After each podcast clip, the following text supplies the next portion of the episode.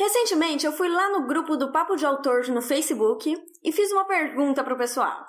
Qual é a sua maior força e maior fraqueza como escritor?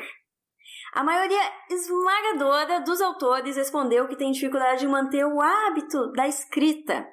Escrever todo dia, trabalhar em um único projeto sem se distrair com outras ideias, escrever uma história até o final. Isso é um problema, porque quem quer ser escritor quer justamente concluir os trabalhos que começa. Então, como fazer isso?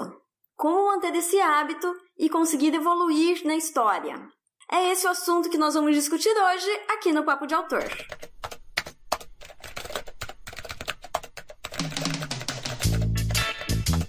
Começa agora Papo de Autor.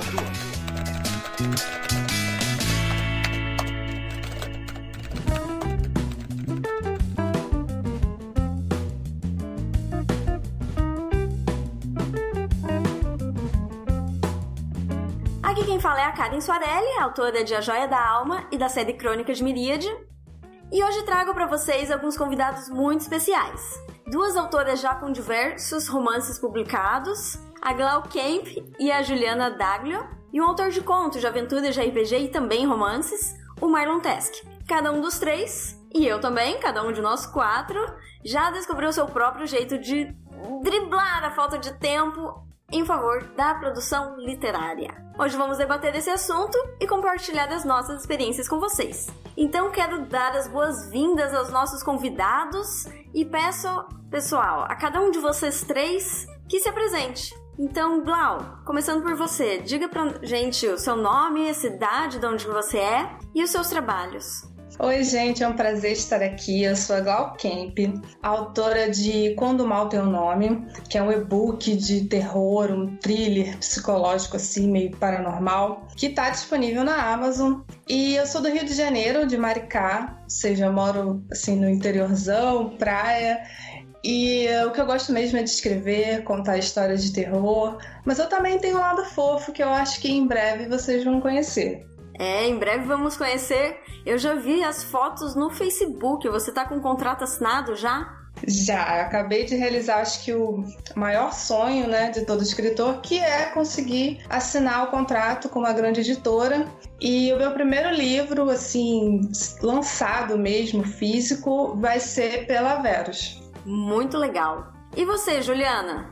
Apresente-se para o pessoal. Oi, galera, muito prazer. Eu sou a Juliana Daglio. Eu tô falando de Avaré, interior de São Paulo. E o meu principal trabalho é uma canção para Libela, um, um drama psicológico sobre depressão, que tá disponível na Amazon. E eu tô para lançar Lacrimosa, meu, minha introdução no mundo do terror pela Bertrand Brasil, que é do grupo editorial Record. Eu também sou psicóloga clínica, não tô atuando no momento, eu tô com uma licença de saúde, mas eu concilio a profissão de escritora com a profissão de psicóloga clínica, mas na maior parte do tempo eu tô escrevendo. E eu tenho um projeto em conjunto com a Gol também, que tá aqui falando com a gente, a gente tá trabalhando no livro em conjunto, sem parar nenhum, nenhum minuto de escrever. e você, Marlon, se apresente. Eu sou o Marlon, eu moro em Timbó, que é uma cidadezinha bem pequena, no interior de Santa Catarina, e eu trabalho mais com livros de RPG por enquanto. Eu tenho até um, um romance publicado ali na Amazon também, mas foi mais para ver se eu conseguia ir até o final de uma história. Né? Também estou publicando um, no site da Jambô um romance também que é o Enigma das Artes, está na metade mais ou menos. E os contos? ah, tem os contos, é. Ah, sempre que tem uma chance eu publico em coletânea também, não aparece aí. Quando dá para conciliar o tempo, a gente já manda também. Beleza. E eu também estou trabalhando agora no meu próximo livro. Ainda não posso falar muito sobre ele, mas eu vou fazer então as perguntas para os convidados sobre essa questão de conciliar as várias coisas que cada um faz com a escrita, né? Mas eu também quero participar dessa discussão e contar um pouquinho do que eu ando fazendo. Antes disso, vale lembrar para quem está escutando aí que esse podcast está disponível no feed do portal culturanerdgeek.com.br e também você pode escutar pelo YouTube. Então, se não está inscrito no feed do Cultura ou no meu canal, Karen Soarelli, inscreva-se aí, que é para nos incentivar a continuar sempre fazendo novos conteúdos sobre escrita criativa para você. Então, certo, vamos ao que interessa.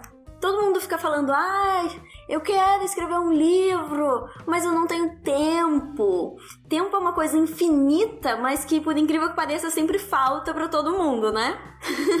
então eu quero saber de vocês, para começo de conversa, o que, que vocês têm que, que mais complica, assim? Quais são as obrigações, as responsabilidades de vocês? O que, que envolve tempo e que, de alguma forma, vocês têm que conciliar com a escrita? Juliana já falou que é psicóloga, né, Juliana? eu tinha um pouco de problema, menos com o tempo e mais com a, com a energia, assim. A, a prática da psicologia clínica, ela às vezes consome muito da nossa energia. E eu chegava em casa esgotada e não conseguia escrever. E agora que eu tô de licença não tem tanto esse, esse problema, mas um pouco no, no final do ano eu consegui mais, assim, distribuir melhor a minha energia. Então eu tinha mais problema com isso do que com o tempo. Entendi. E alguém aqui tem filho? Não. Não. Só Não! Olha, tá aí. Pessoal que não tem filho, aproveite para escrever bastante. Imagina. E você, Glau, o que, que você faz que te toma tempo e energia? Então, é, eu tranquei a, a faculdade, eu, eu, cursava medicina veterinária. E como eu moro assim bem longe de tudo, é, era uma coisa que consumia 100% do meu tempo, né? Eu saía cinco e pouca da manhã de casa, chegava às sete horas da noite e, assim, eu não consegui, né? Chegou uma hora que eu ficava sempre doente e não conseguia fazer nenhuma das duas coisas bem, né? Eu não conseguia ir bem na faculdade, era um curso muito pesado, muito puxado, e também não conseguia escrever. E chegou um momento que o sonho, assim, de ser escritora foi maior do que ser médica veterinária. E eu tranquei a faculdade, eu fazia na, na UF, aqui em Niterói, no Rio, e me deu um prazo de dois anos. Falei, olha, eu vou investir nisso durante dois anos. Se eu sentir que é uma coisa que dá para, sabe, para ser realmente uma profissão, é, eu vou seguir e se eu sentir que não é, eu, eu vou voltar para a faculdade, que era o tempo que eles me deram, né, para trancar. E agora, esse semestre faz dois anos, né? Fazem dois anos e eu acho que eu não vou voltar, vou continuar escrevendo. Ai, que legal, deu certo o contrato com a Veras. Nossa, sabe o que eu acho engraçado? Essa questão da preparação do autor. Eu acho interessante, Glau, que você falou para você mesmo, ah, vou me dar dois anos. Dois anos é um tempo bom para escrever um romance, e não só um romance qualquer, mas um romance bem trabalhado, né? Você estava fazendo não. só isso? Assim, você estava se dedicando apenas ao romance? Não, esses dois anos que eu me dei foi para correr atrás, ver se eu conseguia ter resultados. Eu já tinha livros escritos, uhum. né? Mas eu, eu, eu não conseguia é, tempo para trabalhar nos novos e nem tempo para divulgar o trabalho, nem fazer um curso, sabe? É, aprender mais sobre o mercado editorial, porque até então eu não sabia nada, né? Hoje eu sei, sei lá, 10%. E esses dois anos foi para isso, para eu ver, sabe, sentir o terreno, se era uma coisa que eu, eu ia conseguir acreditar realmente, porque até então eu não acreditava que seria possível. E como é, eu sou casada eu tenho um, um, né, um esposo que me apoia muito, ele acreditou, falou: não, tudo bem, vamos ver o que vai acontecer. Aí nesses dois anos eu fiz alguns cursos é, com editores, é, corri atrás para saber como é que fazia para publicar um livro.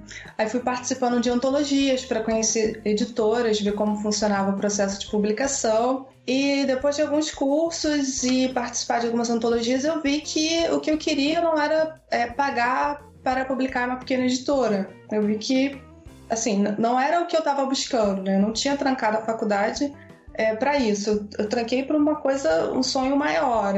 Então, é, eu vi que o único modo de eu conseguir atingir uma publicação tradicional, até porque eu não tinha dinheiro, eu saí da, da faculdade, eu parei de trabalhar, né? E eu não tinha dinheiro para bancar. Né, uma, uma, publicação. Eu vi que o único caminho para mim naquele momento era conseguir uma agente literária que pudesse fazer essa ponte, né? Entre o meu trabalho e o, uma casa editorial.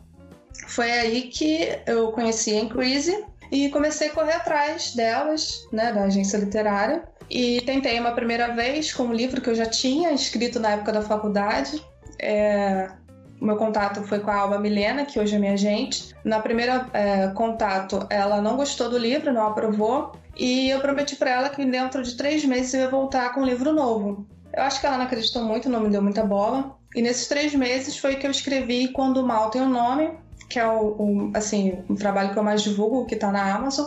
E quando eu mandei o livro para ela, ela gostou muito. E Aí foi assim que eu consegui minha gente. E a partir daí que as coisas realmente começaram a acontecer na minha carreira e eu vi que não. É por mais que vá demorar, dois anos é pouco, e eu acredito que nem daqui a dois anos eu, eu vá estar vivendo mesmo de escrita, mas foi a partir desse ponto, que foi ano passado, que eu realmente acreditei. Falei, não, é, eu acho que vale a pena seguir esse caminho, mesmo que o retorno financeiro possa nunca vir, ou vir de modo insuficiente, mas assim, o outro retorno, né, o, é, de você estar tá satisfeito, ele é muito maior, então eu vou investir nisso. E o que, que você escreveu antes, quando você ainda estava na faculdade? Eu escrevi uma Dark Fantasy, que está no Wattpad, se chama Sangria, O Último Dia de Outono.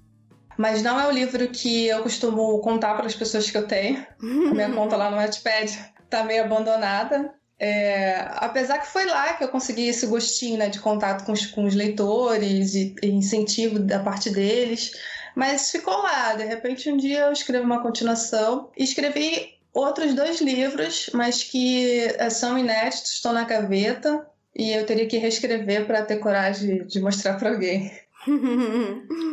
ah, mas é aquela, né? Pode não ser esse livro do Wattpad pode não ser do que você mostra para as pessoas, mas querendo ou não, ele é parte da sua história, né? Se não tivesse escrito esse, dificilmente você teria evoluído para Amazon, evoluído para Vedas, né? É tudo uma, um processo.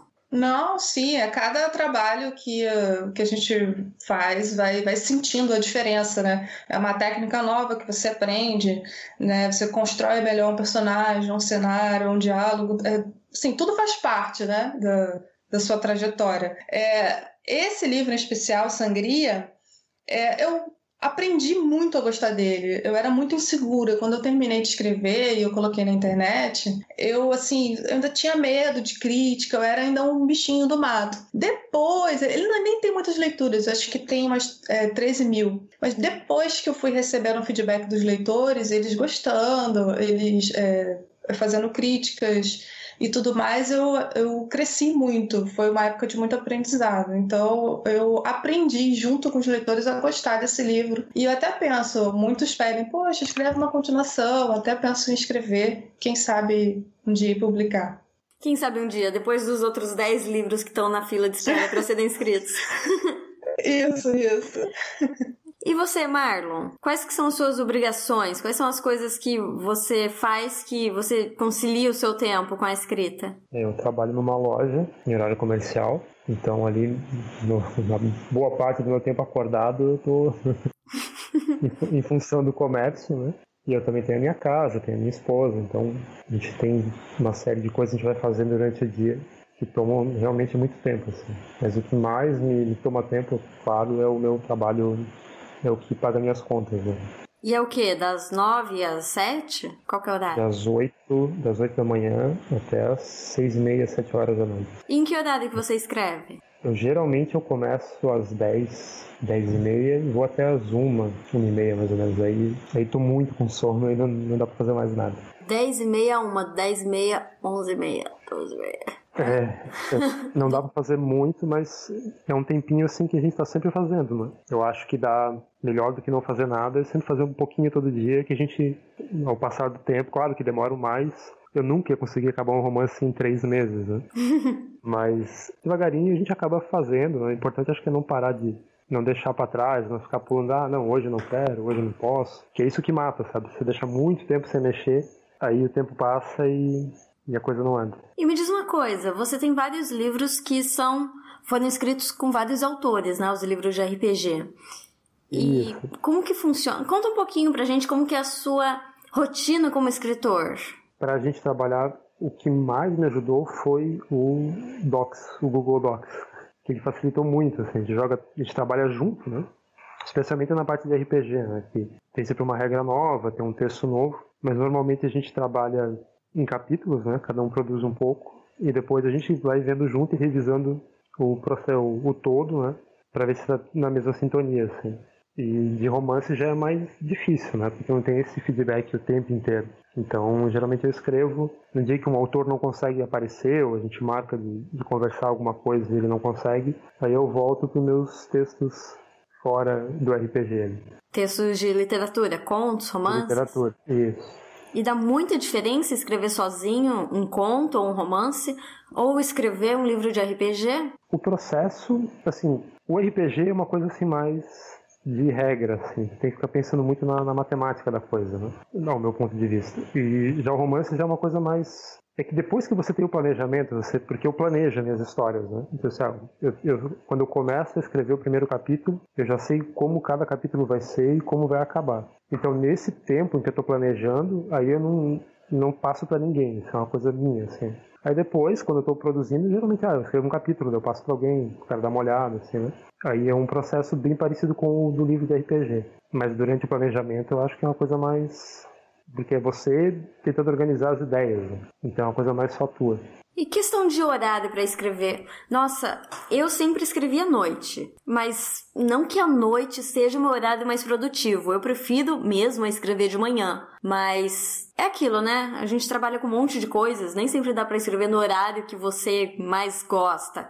Então eu acabo escrevendo à noite. Chega do trabalho, senta e escreve. Uhum. Agora eu tô, eu acabei de voltar do Canadá, tô em em Porto Alegre, planejando o próximo livro.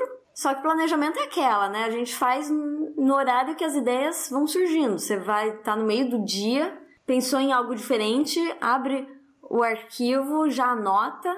E tem o horário, claro, de sentar e ver tudo que está anotado e ver o que, que combina, o que, que não combina, buscando um horário que dê para conciliar tudo isso. Nos dias que eu consigo uma folga no serviço ou em feriados, assim, que eu pego para escrever pela manhã, é outra, é outra dinâmica, assim, tu tá descansado, né? Tu tá, tá mais livre, digamos assim. A noite é puxado, né? tu volta do trabalho, às vezes tu tem um dia difícil, sentar e te espremer alguma coisa ainda, às vezes tem dias que não é fácil mesmo. Ou seja, você escreve à noite depois do trabalho e de manhã quando tem feriado. Quando tem alguma oportunidade, assim, um dia que eu não trabalho, aí sim. E quanto tempo leva para ficar pronto um conto, por exemplo? Ah, um conto Depende da história, mas assim eu levo um mês, um mês e pouquinho, até que eu tenho ele do jeito que não, agora eu posso entregar. Mas porque eu escrevo, eu até eu acho que é uma falha minha, assim, eu não consigo avançar enquanto eu não deixo o parágrafo do jeito que eu queria. Então, em vez de pegar e escrever até o final e depois revisar, não, eu vou fazendo, aí eu releio, aí, sabe? Toma muito tempo também. Até porque eu trabalho intercalando, né? Então, tipo, eu começo hoje, depois eu paro, e amanhã quando eu volto, já tenho que reler ele para lembrar onde é que eu já fiz, o que precisava fazer. Talvez até por isso que eu fico tão focado em vez de avançar de uma vez. Né? Mas leva um, leva um mês fácil. Ô Glau, me diz uma coisa. Você disse que está se dedicando agora à escrita, mas em que horário você escreve? Olha, assim, eu sou uma pessoa muito desorganizada. Então, assim, tudo na minha vida é uma bagunça. Desde eu mesma até meu guarda-roupa. Então tem dia que eu escrevo de manhã, tem dia que eu escrevo de tarde, tem dia que eu escrevo de noite, tem dia que eu escrevo o dia inteiro. Mas como eu sou assim, um animal noturno, de manhã eu sou uma pessoa muito letárgica, eu costumo escrever mais à noite. Nesse horário mais ou menos de, sabe, 10 horas e vou engrenando até a hora de que der sono. E você, Juliana? Eu funciono melhor a partir das seis da tarde. Ah. Durante o dia eu tento fazer minhas outras coisas, cuidar da minha casa. Quando vai anoitecendo, assim, eu pego o café e vou escrever. É a hora que eu funciono melhor, principalmente no verão. Porque pra mim é impossível que as ideias fluam quando tá aquele calor de 30 graus, sabe? É horrível, não consigo escrever. Então, a partir das seis, eu vou até às vezes. Eu, eu não trabalho com conjunto de horas, mas com quantidade de palavras. Então, se eu tenho uma meta de duas mil palavras, eu não paro enquanto eu não bato essa meta. E isso deve dar três horas por noite, alguma coisa assim. Então, entre as seis e até umas umas 10, 11 horas da noite, pode ser que eu esteja escrevendo ainda. Hoje eu parei às sete e meia, pra... e até que rendeu bem. Oh, duas mil palavras em três horas tá bom, hein? Sim, é porque eu sou eu faço o contrário do, o contrário do Marlon. Eu escrevo sem olhar o que eu tô escrevendo. Eu vou trabalhar com aquilo na lapidação, que é o que demora mais. Então eu vou escrevendo como se não houvesse amanhã. Uhum. Durante o dia eu faço isso, eu anoto ideias, eu tenho um caderno, mas eu, as ideias eu não gosto de anotar em arquivo, eu gosto de anotar à mão que eu posso olhar em qualquer lugar. Se eu tô na rua, eu pego de dentro da bolsa. Então, eu sempre tenho à mão meu caderno de ideias. E aí eu vou escrevendo sem parar. Tenho até um calo no pulso onde ele apoia no notebook. ah, eu escrevia muito à mão. Até meu último romance, que eu lancei recentemente, A Joia da Alma, eu escrevia tudo à mão primeiro, para depois ir aprimorando no computador. Mas o que eu tô escrevendo agora, eu descobri um negócio chamado Trello, que não é feito para isso. Mas para mim tá servindo muito bem. O Trello, ele é um negócio de tarefas. Você faz uma coluna do que é para fazer, outra do fazendo, outra do feito e vai se organizando, sabe? Mas em vez disso, eu uhum. fiz uma coluna para cada coisa, uma coluna para núcleos de personagens, outra para onde eu vou chegar com a história e outra para as etapas da história em si. É aquela, cada um vai se organizando do jeito que dá, né? A gente vai se descobrindo, né? Isso! Mas então nós temos duas corujas aqui. Uhum. E dois. Qual que é o animal que trabalha de manhã? Acho que os, os animais que vivem em colônias, né? As formigas, as abelhas. Olha que bonitinho. Eu ia falar o galo, mas tá bom. É, é. E, Ju, você disse que toma café enquanto escreve. Você tem mais alguma. Você tem mais alguma mania além disso? Como que você se prepara para escrever? Você termina suas coisas, chega na mesa e aí? Ah, normalmente eu faço uma coisa muito esquisita. Eu converso em voz alta com os meus personagens. Então, eu já avisei o meu marido, já avisei a minha família que se eles me pegarem falando sozinha, não é para comunicar meu psiquiatra, que isso é processo criativo. não é para comunicar o psiquiatra ainda. Outro dia eu tava conversando em voz alta aqui, falando as falas dos personagens, e meu gato tava me olhando muito estranho. Aí eu pensei, será que eu devo parar com isso? Mas funciona muito bem, porque os diálogos que eu falo em voz alta antes de escrever, eles saem mais verossímeis, assim, sabe? Não... Eu, eu tenho um problema com o diálogo que é uma coisa que eu pecava muito, os meus diálogos eram muito cênicos, sabe? Parecia que tava forçado, que não era daquele jeito que as pessoas conversavam, ou tava formal demais, ou tava informal demais. E aí, depois que eu comecei a falar com, com os personagens em voz alta, eu sinto como se tivesse mais real, assim, sabe? Como se o leitor fosse acreditar melhor naquilo. Então, a minha grande mania é falar sozinha. Além de tomar muito café, o que incentiva o, o meu autodiálogo. Sabe que eu dou uma palestra, inclusive eu dei essa palestra no mês passado, na minha cidade natal, que é uma palestra sobre os, o processo criativo, né? Processo de criação de um livro. E tem uma parte da palestra que eu falo que tem as manias de escritores e que os escritores gostam de cafeína enquanto estão escrevendo. Então, o slide tem assim uma imagem de um chocolate, uma xícara de café e um copo de Coca-Cola, para você ver que realmente não estou errada. Com todo mundo que eu falo, eu nunca ouvi ninguém falando: "Ah, eu gosto de tomar um suco de maracujá enquanto escrevo". Ah, não. Suco de maracujá é só para dormir. pra escrever não. E você, Glau, você tem alguma mania? Ah, não sei se é mania, mas eu também é, gosto muito de café. Mas assim, não dá nem para dizer que eu escrevo tomando café, porque eu tomo café em dois minutos, escrevo em três horas, então não dá para contar. Mas eu gosto muito de ficar beliscando os docinhos, sabe? Eu sou uma super formiga, então eu adoro ficar com chocolatinho, docinho, enquanto eu tô escrevendo. E o que mais? Você chega, senta para escrever? Não, não tenho, assim, um ritual, não tenho organização. Eu não tenho nem, assim, mesa de trabalho bonitinha. Eu sento no sofá mesmo, tipo, postura zero, né? É, notebook no colo e vou escrevendo. Com a televisão ligada, aí levanto, faço um negócio, e volto. É assim. E vai, vai indo. Ó, você aí que tá escutando o nosso podcast, vai anotando a receita, como que se consegue um contrato com a Veros. Você tem que não ter horário, não ter horário para escrever, não ter nenhum ritual, postura zero, TV ligada.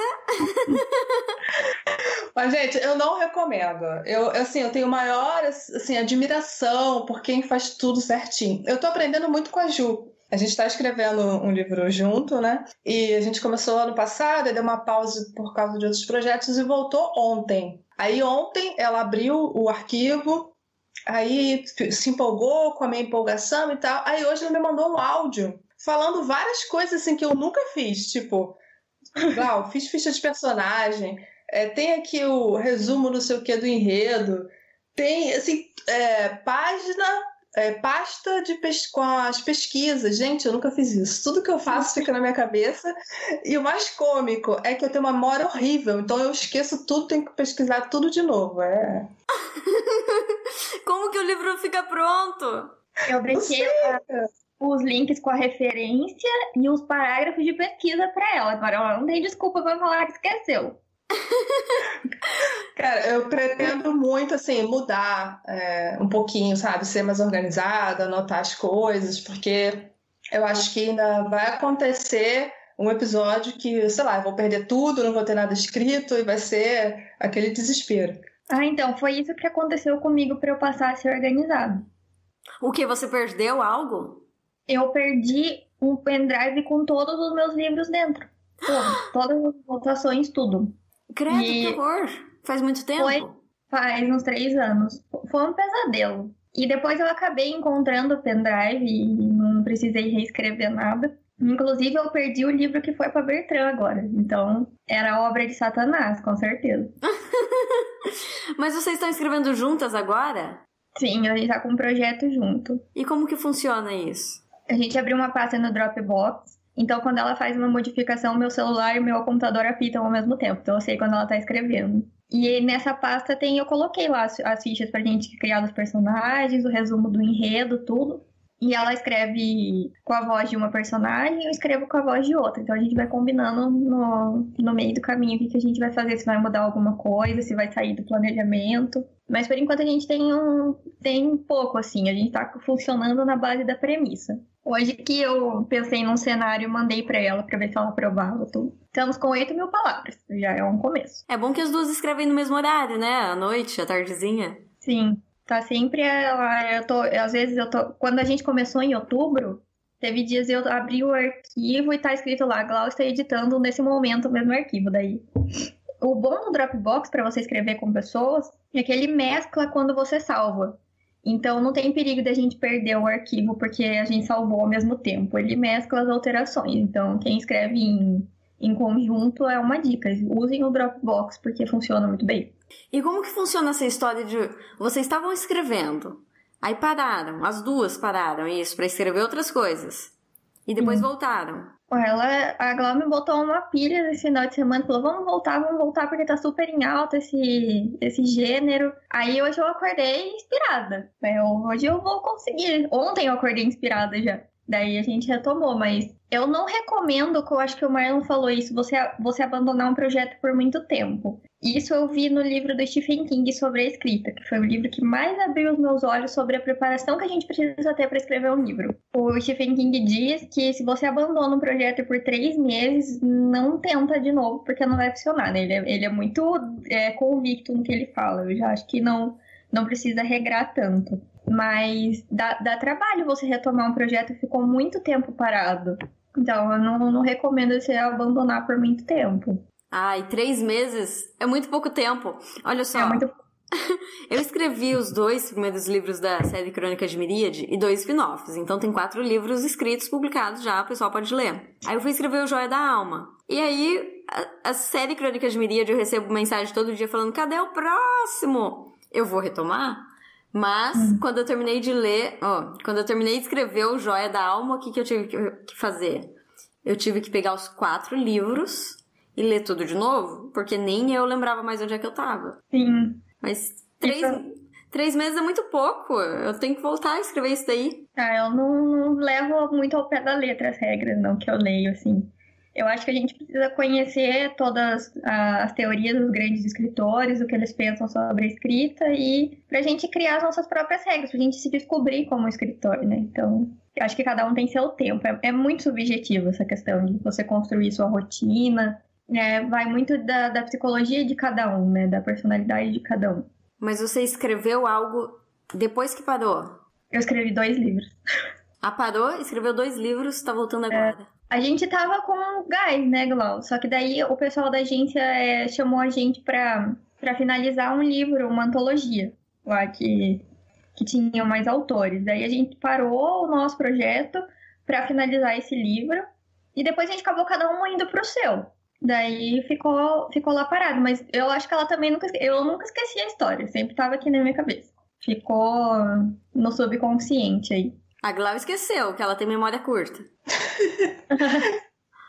Não, a gente na época a, gente estava muito empolgada. A gente só parou mesmo para fazer um outro trabalho e que por sinal era um trabalho junto também. Era para a gente mesclar nossas histórias e finalizar um, um, livro que por enquanto ainda não foi lançado. Mas se não fosse isso a gente tinha terminado naquela época, porque a gente já estava muito empolgada no ano passado. Ô Marlon, você também faz isso aí? Você larga um livro pela metade, vai mexer em outra coisa depois volta? Ah, eu sou movido a prazos finais. então, chega uma hora que bate desespero, sabe? o que, que eu tenho que entregar primeiro? Aí eu tento terminar aquilo para poder voltar para outro projeto, sabe? Uhum. Porque eu acabo não conseguindo dizer não para as pessoas, então eles me botam numa furadas assim, e a gente tem que se virar como pode para entregar tudo no prazo, assim. Mas já aconteceu também de ficar. Eu achava que não, que eu teria como lembrar da história depois, assim, se eu ficasse, sei lá, um ano sem mexer naquilo, pegar de volta e seguir. Mas eu começo a misturar tudo. Por isso que eu preciso planejar. Se eu não tenho todo o caminho antes de começar, dá confusão. Eu começo a esquecer personagem no caminho, eu volto com gente que eu já tinha matado, é bem complicado. Voltam dos mortos, é isso? Voltam dos mortos por nada. O cara morre e depois tá tomando café de boa lá também. Né? Não e, funciona. E qual projeto que você teve que parar e voltar depois? Alguma coisa que já saiu? O que já saiu, foi o, o que mais demorou para sair dos meus ali foi o Tormenta Alpha, né? Foi um, é um livro de RPG. Levou cinco anos para ficar pronto. Caramba. Nesse meu, nesse meu ritmo. E nesse meio tempo eu escrevi o livro que eu tenho na Amazon ali também. E fora as matérias, né? Essa é matéria no site quase toda semana tinha matéria, e tem. Agora tem a Dragão Brasil também, que sempre tem um prazo fatal aí chegando. O que, que então, você assim, faz na Dragão Brasil? Eu faço de coluna, a gente faz a Gazeta do Reinado. Eu e o Bode. E quando eu consigo, às vezes, uma adaptação, alguma coisa também, mas até pelo tempo é mais difícil, assim. Certo. Mas sagrado então... ali é sempre a Gazeta. Explica aí para quem está escutando e nunca viu uma Dragão Brasil. O que, que é a Gazeta? E o que são as, as outras colunas? A Dragão Brasil é uma revista de RPG que ela, ela existia impressa por muito tempo. Acho que eu colecionava de garoto ainda até a revista. E ela voltou agora é, digital pelo Apoia-se, né? E ela tem matérias sobre o jogo, né? E também sobre o mundo de Arton, que é o lugar onde é que você ambientou o Joia da Alma, né? Sim, o lugar é onde, onde se passa a história do Joia. Do Joia da Alma. E a gente faz isso, a gente pega tudo que os autores, você, por exemplo, que você fez no Joia da Alma, ele impacta no cenário para as pessoas que jogam em Tormento. E a gente pega essas informações e vai compilando na Gazeta, a gente vai avançando o cenário aos pouquinhos. Então, o trabalho dá muita pesquisa e pouco texto, às vezes, na verdade. Né? Então, a gente passa muito tempo pesquisando e montando isso aí para todo mês. Quem joga no cenário que acompanha a revista está sabendo o que está acontecendo. Certo. Então, vou parar aqui um pouquinho de escrever esse livro de RPG de 5 anos e vou escrever ali um romance e já volto. É isso? Levou quanto tempo para voltar? Para voltar para Tormenta? É. Ah, eu fiquei é que eu, o romance eu escrevi, que nem eu falei no início, assim, eu queria saber se eu ia ter essa disciplina de começar uma história e ir até o final. Então eu levei acho que uns seis meses para escrever ele. Mas assim, era num outro universo, era um universo próprio, então tem muita liberdade criativa, né? Quando é um mundo que é só seu, você põe as suas ideias ali e segue. Escrever para um mundo de outras pessoas, como. Não sei se eu teve essa sensação com Joia, mas assim, eu tenho sempre muito receio de mexer alguma coisa que alguém já está mexendo. Então tem sempre um pouco mais de cuidado, eu acho. Sim, muito mais pesquisa, né? O que eu senti foi isso também. Para criar o meu universo, tive muita liberdade, mas claro, tive muito trabalho, né? levei 10 anos criando o universo antes de escrever o primeiro livro. Mas escrever no universo já criado, eu cheguei e tava tudo pronto. Ai, que bom, não vou ter que criar o universo, mas vou ter que saber tudo o que tá acontecendo aqui. Então, pesquisa para poder. É muita pesquisa. Uhum. Aham. E me diz uma coisa, quando você terminou esse livro de cinco anos, como que você comemorou? Foi uma das coisas mais legais é terminar um trabalho, eu acho. A hora que você tem ele pronto nas mãos, assim, pô, é é uma sensação bacana. Acho que é o que faz valer a pena até. Né? Você falou, são cinco anos, né? Que você tá ali toda noite bitolado naquilo. A hora que termina, tu dá um tchauzinho, foi e parte pro próximo, sabe? Não fico muito. Dá aquela sensação de alívio e, e abre o horizonte, né? Abre um, um tempo pra você fazer uma coisa nova, procurar outra coisa pra começar. Nossa, eu quando termino um trabalho, eu no mínimo vou numa lanchonete me entupir de hambúrguer. É, Tem que comemorar. agora Ô, Juliano, você comemora? Eu como muitos, muitos doces. o livro que eu terminei, eu terminei faz umas duas semanas. Eu comi muitos brownies recheados de Nutella pra Ai, comemorar. agora eu fiquei com vontade. Foi, foi ótimo. Eu, eu falei, eu mereço. E eu comi. Mas me diz uma coisa, você tem também essa meta de duas mil palavras por dia. Você se dá algum incentivo quando você bate, quando você ultrapassa?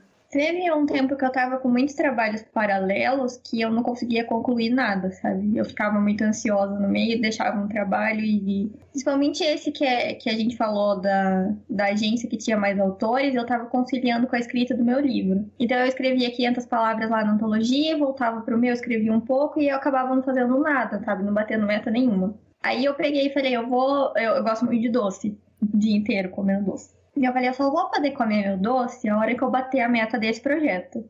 E aí eu deixava ele lá do lado, eu postava até foto dele, deixava ele lá do lado. Aí o brigadeiro ficava olhando pra mim falava, não, tem que bater a meta de comer. E, e eu sou muito sistemática, eu não comia. não- se, eu, se eu comesse antes de bater a meta, eu ia me sentir um fracasso de pessoa. Eu falava, nossa, eu tô mentindo pra mim mesma, não posso fazer isso. Então eu deixava ele lá. Daí eu comecei a ficar mais disciplinada depois disso. Eu, eu me eduquei, tipo, psicologia co- comportamental comigo mesmo, sabe? Deu certo. Então eu só posso comer doce depois que eu cumpro as minhas metas diárias. Ah, não gostei não, prefiro comer durante.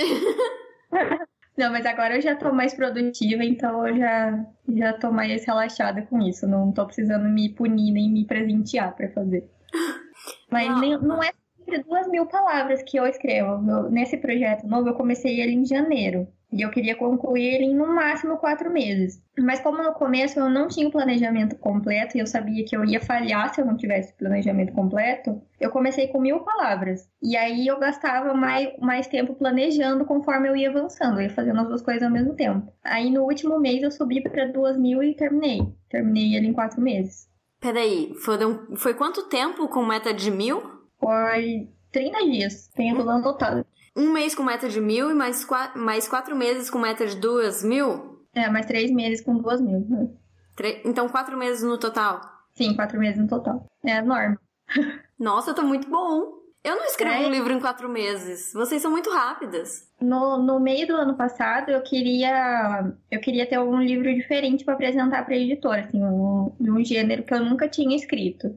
Que a Lacrimosa ele é terror, mas ele puxa muito para fantasia. Eu queria um terror brasileiro mesmo, com a nossa cultura, sabe? Que as pessoas pudessem olhar o que, as o que os personagens estão comendo, onde eles estão andando e se ver ali. E eu falei, eu preciso disso rápido. E eu falei, eu quero escrever em dois meses. E eu escrevi, em 60 dias. E Foi o meu recorde. Nossa, que legal, fiquei até empolgada. Vou desligar aqui quando a gente terminar o podcast vou ir trabalhar no meu. Nossa, mas foi loucura. Eu, eu tomava muito café e passava o dia inteiro na frente do computador. Porque quando eu me falo, eu me faço uma promessa, se eu não cumprir, eu, é que nem questão do doce, eu fico me sentindo um fracasso de pessoa. Aí eu me disciplino pra tudo, assim. Eu não fazia nada. Teve dias assim de eu não falar com a minha mãe. mas eu terminei em 60 dias. Foi uma emoção. A hora que eu terminei, eu, eu chorei, assim. Foi, foi muito bom. Ô, Glau, você também escreve em quatro meses. Escrevo, mas assim, a diferença é que eu escrevo um livro e ele tem 70 mil palavras, né? A Ju escreve um livro e ele tem 200 mil. Então, né, tem aí uma pequena diferença. Não, o pior é que tem mesmo. O Lux, que eu escrevi entre setembro e janeiro, tem 180 mil palavras. Nossa, como é que publica uma coisa dessas? Não sei. Eu acho que seria impossível, mas Lacrimosa tem 170 e a Bertrand abraçou ele. E Glau, como é que você faz no seu caso? Você tem uma meta diária? Então, para escrever quando o mal tem o nome, eu escrevi no modo insano, né? Eu queria muito impressionar a Alba, porque eu encasquetei na minha cabeça que ela que tinha que ser minha agente, e ela já tinha recusado o primeiro livro, então eu queria um livro forte, eu queria para ontem, né? Eu não tinha o livro, eu queria para ontem. Então eu escrevi é, para os meus padrões, eu escrevi rápido. É um livro pequeno, um livro curto, ele tem é, 70 mil palavras, acho que um pouco mais, mas é curto. E era um livro que eu precisei pesquisar muito, muito, muito. E mesmo assim eu consegui é, fazer em três meses. É, não consegui repetir o feito. Depois dele eu escrevi outro livro, que vai ser o que vai, que vai ser publicado pela Verus. Escrevi em pouco tempo também, mas é, não foi em três meses, acho que foi em quatro ou cinco. E agora no livro novo, né, o que eu estou escrevendo agora, ele já está demorando bastante, assim, para mim. Né? Eu acho que eu já estou uns seis meses com ele e assim seis meses em, com 20 mil palavras, super parado. Mas agora eu vim com, coloquei uma meta para mim, uma meta bem modesta de 500 palavras por dia e estou conseguindo pegar. Mas é aquilo, se você ficar muito tempo na mesma história, é, parece que, sabe, você tá tentando correr no, no lamaçal, é tudo mais pesado, porque a, a mente já começa a fervilhar com outras ideias para outros trabalhos. Mas como eu acredito muito nesse livro que eu tô escrevendo, eu tô seguindo com ele com 500 palavras por dia, mas aí eu já, já disperso, né? Eu escrevo 500 nele, aí escrevo 500 ou mil em outra coisa. É, já peguei agora o livro com a Ju, então eu vou conciliar os dois. E segue o baile, né? Vamos ver quanto tempo vai demorar. Peraí, para tudo. Você escreve mais de um livro por vez? Escrevo, mas assim, não recomendo. Porque não é legal. Porque o que acontece? O, o, o, Marlon falou que ele, ele escreve um parágrafo e ele só o considera pronto depois que ele relê e vai aprimorando, vai reescrevendo, que é o trabalho de todo escritor. Eu não. Eu escrevo a primeira versão do livro, né? Assim, com a plena consciência de que tá uma bosta. Ele tá é. tá ruim, né? Tá ruim, assim, não tem a menor pretensão de falar que tá pronto. Mas o que acontece? Uma vez ele escrito, Aí eu relaxo. Acabou. Ele tem começo, meio e fim, tá pronto. Agora eu vou sentar e reescrever. E é nesse momento que eu vou mostrar o livro para minha gente, vou ter o feedback dela, a leitura crítica dela e vou mexer nas coisas, porque eu não gosto de falar sobre o livro antes dele estar tá pronto. É, eu me identifico com isso da Glau também, porque eu falei que eu escrevi o livro em dois meses, mas depois teve quatro meses de lapidação junto com a minha gente também. Então a primeira versão dele estava não estava pronta. Então é uma coisa, a ter o esqueleto do livro, o rascunho do que ele vai ser um dia. Trabalhar um livro é difícil, né? Não dá para fazer tão rápido. Acho interessante vocês falarem que, ah, depois que o livro tá escrito, que vai reescrevendo, aí que vai mostrar pra gente, porque isso aí é como funciona para um escritor, o tipo de escritor que primeiro escreve, depois mostra pro, pra gente ou pro editor para depois publicar. Marlon, no seu caso é um pouco diferente, né? Assim como para mim, porque o que acontece? A gente trabalha no universo compartilhado, que é o universo de Tormenta. Compartilhado assim, tem os, os criadores do cenário, nós escrevemos nesse cenário, coisas oficiais. Mas Isso. tem. Como que é, Marlon? Conta um pouquinho como que é o contato com o editor, como que funciona para os trabalhos que você faz? Geralmente a gente produz, né? Eu tenho uma ideia, eu passo para eles. Aí eles dizem, não, aqui beleza, manda ver. A gente trabalhar aquilo, dar forma pro texto. Né? Mas é diferente, assim. Até por isso acho que tem tanta essa parte do planejamento, assim. Eu não posso sair escrevendo loucamente ali até o final, porque tem coisas no meio que às vezes eu não vou poder não vou poder trabalhar aqui, porque outro autor está trabalhando, porque ele já tem planejado para alguma coisa acontecer no futuro em relação àquilo. Então eu prefiro já ter mais essa base assim do que eu sei que eu vou fazer, eu mostro para eles e não, aqui tu pode trabalhar tranquilo. Aí eu desenvolvo com contos, principalmente com os contos que eu escrevi pro cenário, foi assim. Mas Um romance vamos ver se vai dar certo, alguma coisa nesse sentido, também estamos esperando. E os livros de RPG? O RPG, a gente trabalha numa linha, quando envolve Tormenta, é, um, é como se fosse um universo paralelo. Então a gente tem a versão explosiva, turbinada de 3D e T, e tem a versão que a editora trabalha de Tormenta RPG, que é o carro-chefe dele. Né? Não que eles não tenham a mesma importância, mas são nichos diferentes dentro da editora. Então, às vezes, algumas coisas que acontecem no universo de Tormenta, que são uma coisa mais sisuda, uma coisa mais séria, em 3D e T fica mais escrachado. Então, a gente tem, tem certa liberdade nesse sentido como num dos livros, por exemplo, não é um romance, mas enfim, a gente apresentou todo o torneio de Arton ali que poderia escolher o novo deus da guerra do cenário. Em 3D ele, ele existe, porque espera-se que os personagens cheguem ao ponto de enfrentar os deuses. Em Tormenta RPG isso não acontece porque é um patamar muito mais alto do que normalmente se chega com uma campanha. Não que não possa, mas demora mais. Então nesse sentido eu tenho bastante liberdade, assim, eu posso aloprar bastante. Uma das armas do Tormenta Alpha, se o cara quiser, ele pode bater com o planeta, o próprio mundo no adversário, sabe? Então é uma coisa que dá para trabalhar bastante, assim, mas tem um pouco mais de cuidado, especialmente quando a gente trabalha na Gazeta, ali, né? Que são os potes oficiais, ali, os ganchos oficiais do cenário. Aí tem mais, tem uma pré-aprovação, assim, eu mando para editora, eles veem se tá tudo ok e depois vai pra revista. Nossa, um personagem vai bater no outro com um planeta. Mas nos contos, então você mandou a proposta primeiro.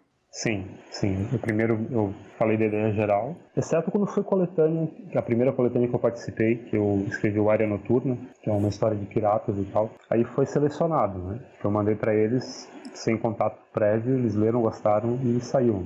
Aliás, até fiquei muito envergonhado, porque era um monte de gente incrível trabalhando e eu lá no meio de bicão, né? Mas no segundo ali já eu já primeiro mandei o plot e disse, ah, não, beleza, pode ser, aí escrevi. É, foi mais ou menos assim quando eu fui escrever o Joia da Alma. Se alguém não estiver entendendo, o Marlon e eu escrevemos para a mesma editora. Ó, oh, certo? Opa. Então, nós temos os mesmos editores e tudo mais. E para mim foi bem parecido quando eu fui escrever o Joia da Alma. O Joia, a Joia da Alma, o nome do livro, se passa no universo de Tormenta RPG, mas ele não requer que, que a pessoa conheça RPG. É um livro de literatura, é uma história. Mas tem muita coisa acontecendo ao mesmo tempo nesse cenário. Tem romances, tem HQs, tem livros de RPG e tudo vai evoluindo o cenário, vai fazendo a história avançar. Então eu também não tinha como chegar e falar: "Ah, então esse deus maior morreu, esse outro aqui vai vai matar aquela personagem que todo mundo gosta, esse esse esse reino aqui explodiu, não existe mais". Não posso fazer esse tipo de coisa, né? É um cenário onde tem um monte de coisa acontecendo. Não dá para você falar algo que, que não vai combinar com outra história do outro autor. Então, para escrever o Joia da Alma, primeiro foi assim: ah, vamos escrever? Vamos. O que, que você quer escrever, Karen? Aí tá. Aí eu fiz toda a proposta dos personagens, toda a proposta da história, onde que aquela história ia se passar, o que que ia envolver. Mandei para os editores, eles analisaram, viram se. Primeiro, viram se gostavam da história, né? E viram também se combinava com as outras coisas que estavam acontecendo no cenário. E aí deram feedback, então fui escrevendo à medida. Fui escrevendo e mandando para o editor. Teve todo um feedback ao longo da história. Foi um pouquinho diferente. Certo. Deixa eu ver, pra onde que eu vou agora? ah, presentes. Ô Marlon, e você comemora quando termina? Você se dá? Você tem uma meta diária? Você se presenteia quando bate a meta? Por causa desses prazos malditos aí que a gente tem, eu já nem comemoro muito, porque eu sempre tenho o próximo para terminar de entregar. Mas também não tenho meta, eu vou escrevendo conforme eu consigo. Assim, tem dias que tá muito puxado, né? Chega cansado em casa, aí eu escrevo menos, mas pelo menos um pouquinho todo dia eu, eu me, me forço a fazer, por mais cansado que eu esteja, para não deixar parar de vez, né? É que nem ir pra academia, se você ah, hoje eu não vou, hoje tá frio, hoje choveu, daqui a pouco você não vai mais. Né? Eu acho que escrever é um pouco assim também. Se você começa a passar os dias que você não faz aquilo, daqui a pouco você não faz mais mesmo, você, você muda. Então, vamos chegando para nossa pergunta final, para encerrar o programa. Eu vou fazer uma pergunta para vocês três, que vocês podem falar de acordo com o que a gente conversou aqui ou trazer coisas novas que vocês quiserem sugerir, que é: afinal de contas, como manter o hábito da escrita e escrever um livro até o final? Marlon, diga para nós, o que, que você diz para quem está querendo escrever, só que não tem tempo, não tem energia, não está conseguindo conciliar com outras coisas, não está conseguindo ir até o fim? O que, que você recomenda? Eu acho que a única forma, se você realmente quer escrever alguma coisa, é escrevendo. Não tem outra forma. Se não está dando tempo, então é porque você está priorizando outras coisas ao invés da escrita. Então, tem situações às vezes que são bem mais complicadas do que outras, só que em geral é aquele tempo que a gente mata às vezes em rede social ou que a gente faz, joga algum jogo que a gente gosta. Não que não se deva fazer essas coisas, acho. Acho que você tem que ter tempo para você também. Mas é aquela questão de prioridade, assim. As meninas falaram antes que elas ficam super empolgadas com a ideia do projeto. E eu acho que é muito isso, assim. Você quer ver aquilo acontecer. E a única forma de fazer acontecer é escrevendo. Não tem, não tem outra forma, outra maneira de produzir um livro do que essa. Sentando ali e fazendo nem que seja um pouquinho todo dia, mas avançar, assim. Você tem que avançar com o trabalho. É que nem uma casa. Você está construindo uma casa, se você não começar a botar tijolo, não começar a levantar a parede, ela não vai ficar pronta nunca. Um livro eu acho que é a mesma coisa. Para mim, pelo menos, funciona assim. E para você, Juliana? É, eu assino embaixo tudo que o Marlon falou. A gente tem que ir construindo, nem que seja uma frase por dia, você tem que ir colocando seu tijolinho ali. E eu ainda uh, acrescento uma coisa que você falou no começo, Karen, sobre você ver isso como uma profissão que você tem que se preparar. Porque para ser psicóloga eu precisei estudar cinco anos e no final apresentar uma prova de que eu tinha é, aprendido todos aqueles conhecimentos e depois me deram um diploma sobre aquilo. Então eu tenho certeza que eu sou psicóloga. Mas eu nunca tive certeza de que eu era escritora porque ninguém nunca me deu um diploma sobre isso. E eu sempre fui muito autocrítica, assim. Quando eu publiquei meu primeiro livro em 2014, eu tinha consciência de que aquilo não era melhor ainda. Que eu ia ter que pegar críticas, de que eu ia ter que de me reconstruir. Tanto que esse ano, no, no começo, eu escrevi uma nova versão do meu primeiro livro, para eu poder comparar a pessoa que eu era lá no começo com o que eu me tornei agora.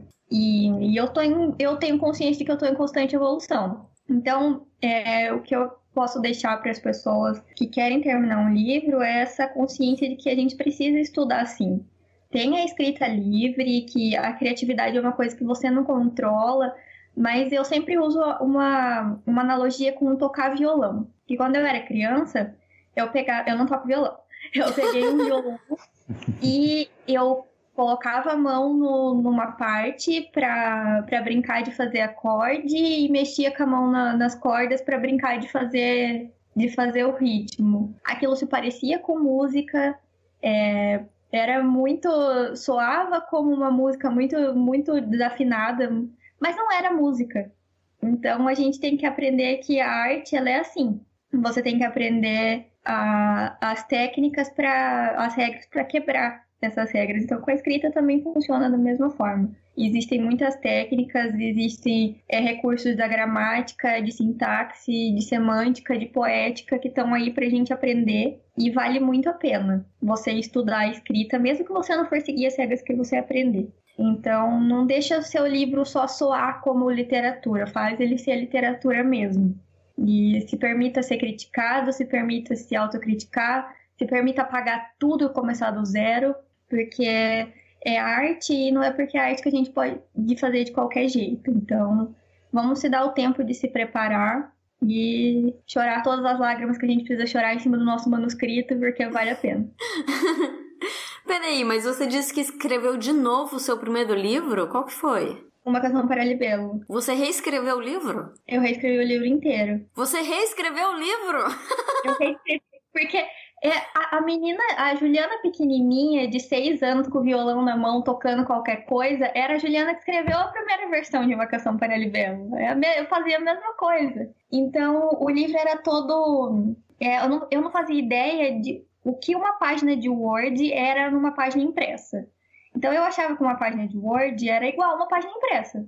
Então eu fui escrevendo. E eu escrevi um, o, o, livro com acho que 250 mil palavras, sabe? Não acabava mais. Eu sabia que eu queria escrever sobre depressão, porque eu sofria de depressão na época. E eu queria colocar aquilo para fora, me libertar daquilo lá. Então eu fui só colocando as ideias no papel. E o livro ficou gigante, era impublicável o negócio. Ele teria mais ele seria maior que It, sabe? E eu não, nem a, nem a sujeira da unha do Stephen King para escrever um livro daquele jeito. E eu fui para a minha primeira editora, né, que aceitou, pediu para dividir o livro em duas partes. E aí foi do jeito que tava lá, sabe? Publicou um rascunho. E aí, quando eu fui reler aquilo, eu falei, não, gente, isso aqui não, não tá certo. É, é o livro da minha vida, é como se fosse é, eu transferir os meus sentimentos pra personagem. Então eu queria fazer uma versão nova com tudo que eu aprendi. E eu reescrevi tudo aquilo. Aquelas 250 mil palavras eu transformei em 130 mil palavras. É, foi, eu fui cortando, cortando daqui, reescrevendo de lá. E antes eu sabia que o livro era ruim, agora eu, eu aprendi por que ele era. Mas mesmo assim, muita gente abraçou. Teve gente até que fez tatuagem de libelo por causa do livro. Então eu sou muito grata a esse livro, primeiro rascunho que eu escrevi. Ai, e ele tá, ele tá na terceira edição, né? A que saiu pela, a, pela última editora, já é retrabalhado, assim. Mas eu sou muito, muito grata por aquela libélula que tava dentro do casulo lá. Porque hoje ela. Eu posso olhar e falar que é uma libélula de verdade. Eu posso deixar ela voar. Ai, que lindo. Tá, mas peraí, deixa eu te refazer a pergunta, aquela que eu fiz agora. Porque a pergunta era como manter o hábito da escrita e tudo mais. Como escrever um livro. Agora, sério, Juliana, como escrever duas mil palavras por dia? Me conta. É, você tem que não gostar muito da sua coluna. não ligar muito para ser uma pessoa bronzeada. Porque você não vai tomar sol, você vai ficar dentro. A não ser que você leve o notebook pra fora. Mas sem brincadeira, tem que ter é, uma, uma autoconsciência muito grande, assim. De uma, uma disciplina muito grande, porque você não se garante que você vai escrever duas mil palavras boas. Então tem que colocar ali pra ir lapidando depois. Então, muita força de vontade se cuidar bem, dormir direito, comer direito, porque se você fraquejar e se seu corpo fraquejar, sua mente também vai fraquejar. Então, se cuidar bastante, ainda que eu negligencie essa regra muitas vezes. e bastante café. Bastante café. Ou vinho, né? Dependendo. Dependendo do, da literatura que você escreve, né? Do é. gênero. Pode ajudar bastante também. Glau, e você? Diga para mim, como escrever um livro em quatro meses? então, eu acho que o mais importante em qualquer trabalho é a motivação, né? Qual é a sua motivação enquanto você está fazendo aquilo? E isso vai determinar um pouco qual é o tempo que você vai levar.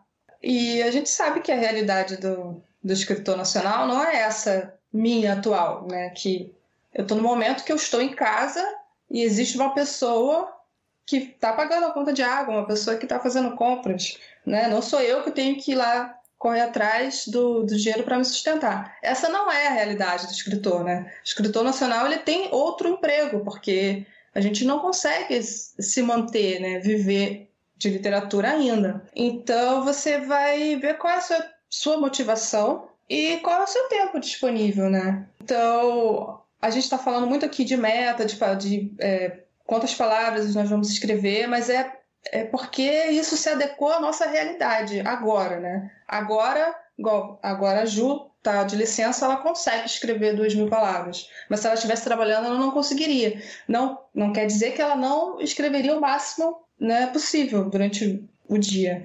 Então, é, não parar. Eu acho que essa é a fórmula mágica para conseguir escrever um livro, né? É você não parar, é você tá sempre escrevendo. E se você tem motivação para isso, né? É, não vai ser penoso, é, não vai ser ruim, não vai ser motivo de sofrimento. Pelo contrário, vai ser muito prazeroso é, você estar tá nessa jornada. Seja cinco meses ou cinco anos, você vai estar tá fazendo o que você gosta.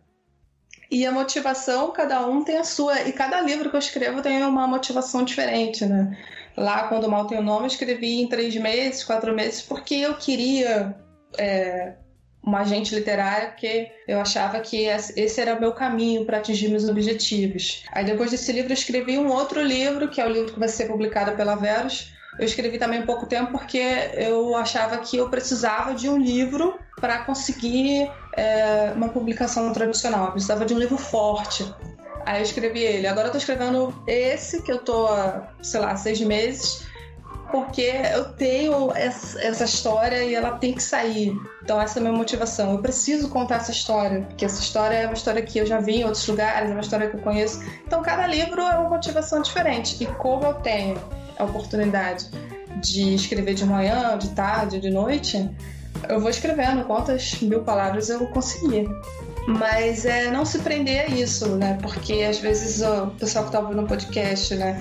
É, trabalha, tem filho, tem mil afazeres e fala: Meu Deus, eu nunca vou conseguir então ser um escritor profissional, tenho que largar o trabalho, tenho que é, poder estar em casa. Não, não.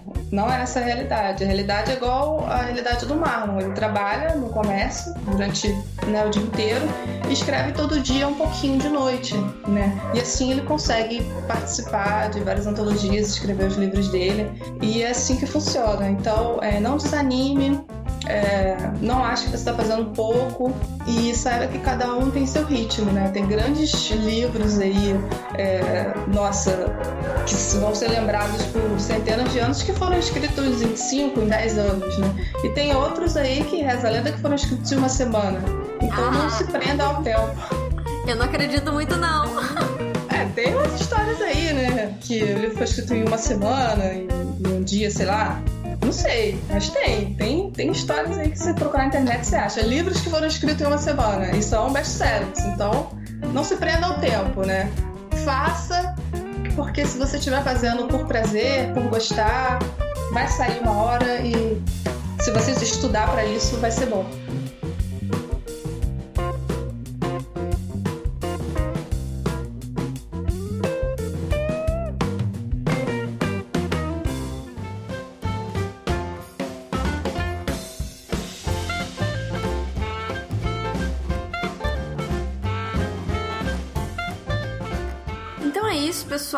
A gente vai chegando aqui ao final do programa. Espero que tenha sido útil para quem está escutando. E agora é hora de parar de ouvir podcast e colocar a mão na massa. Vamos escrever, né, gente? Mas antes de encerrar, eu quero agradecer os nossos três convidados aqui, Juliana, Glau e Marlon.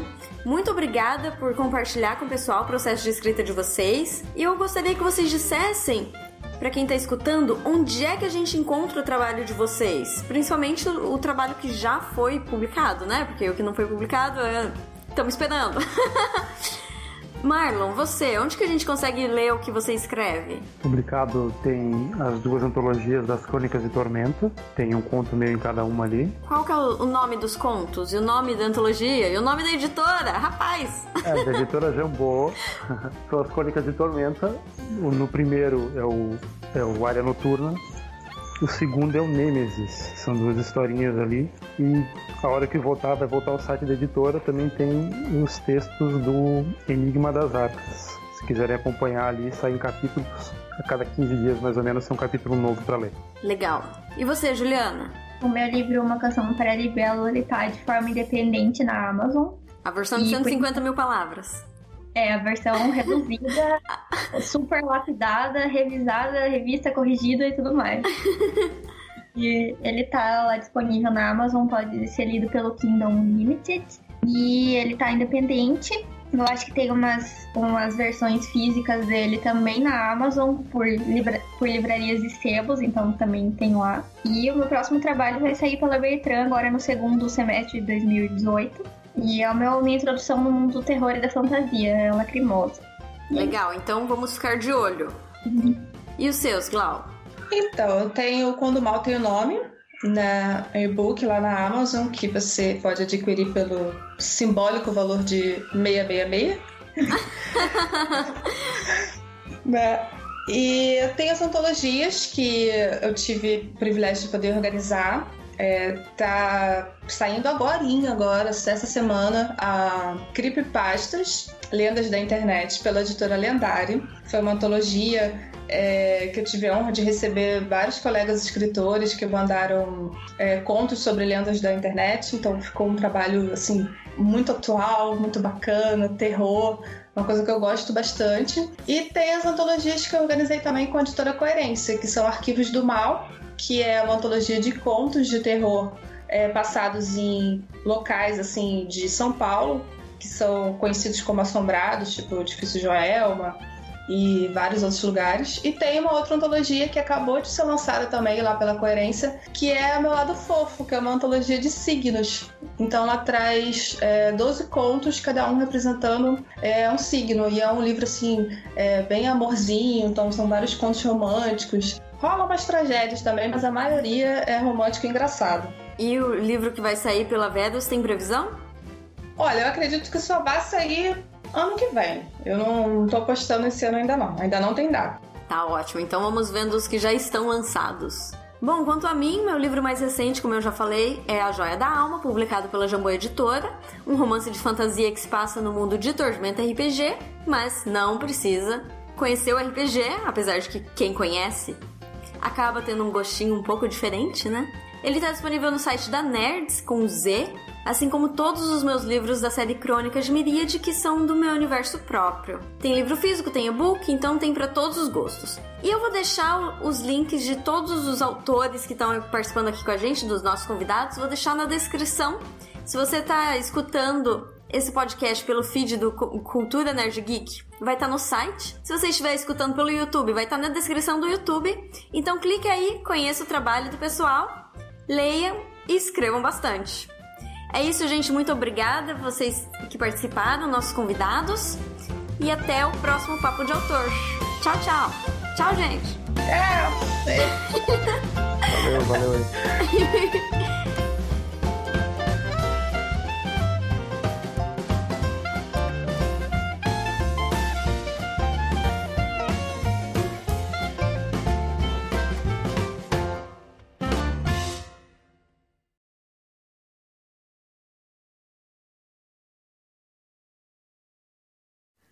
Esse podcast foi editado com muita malemolência por Ítalo Queiroz.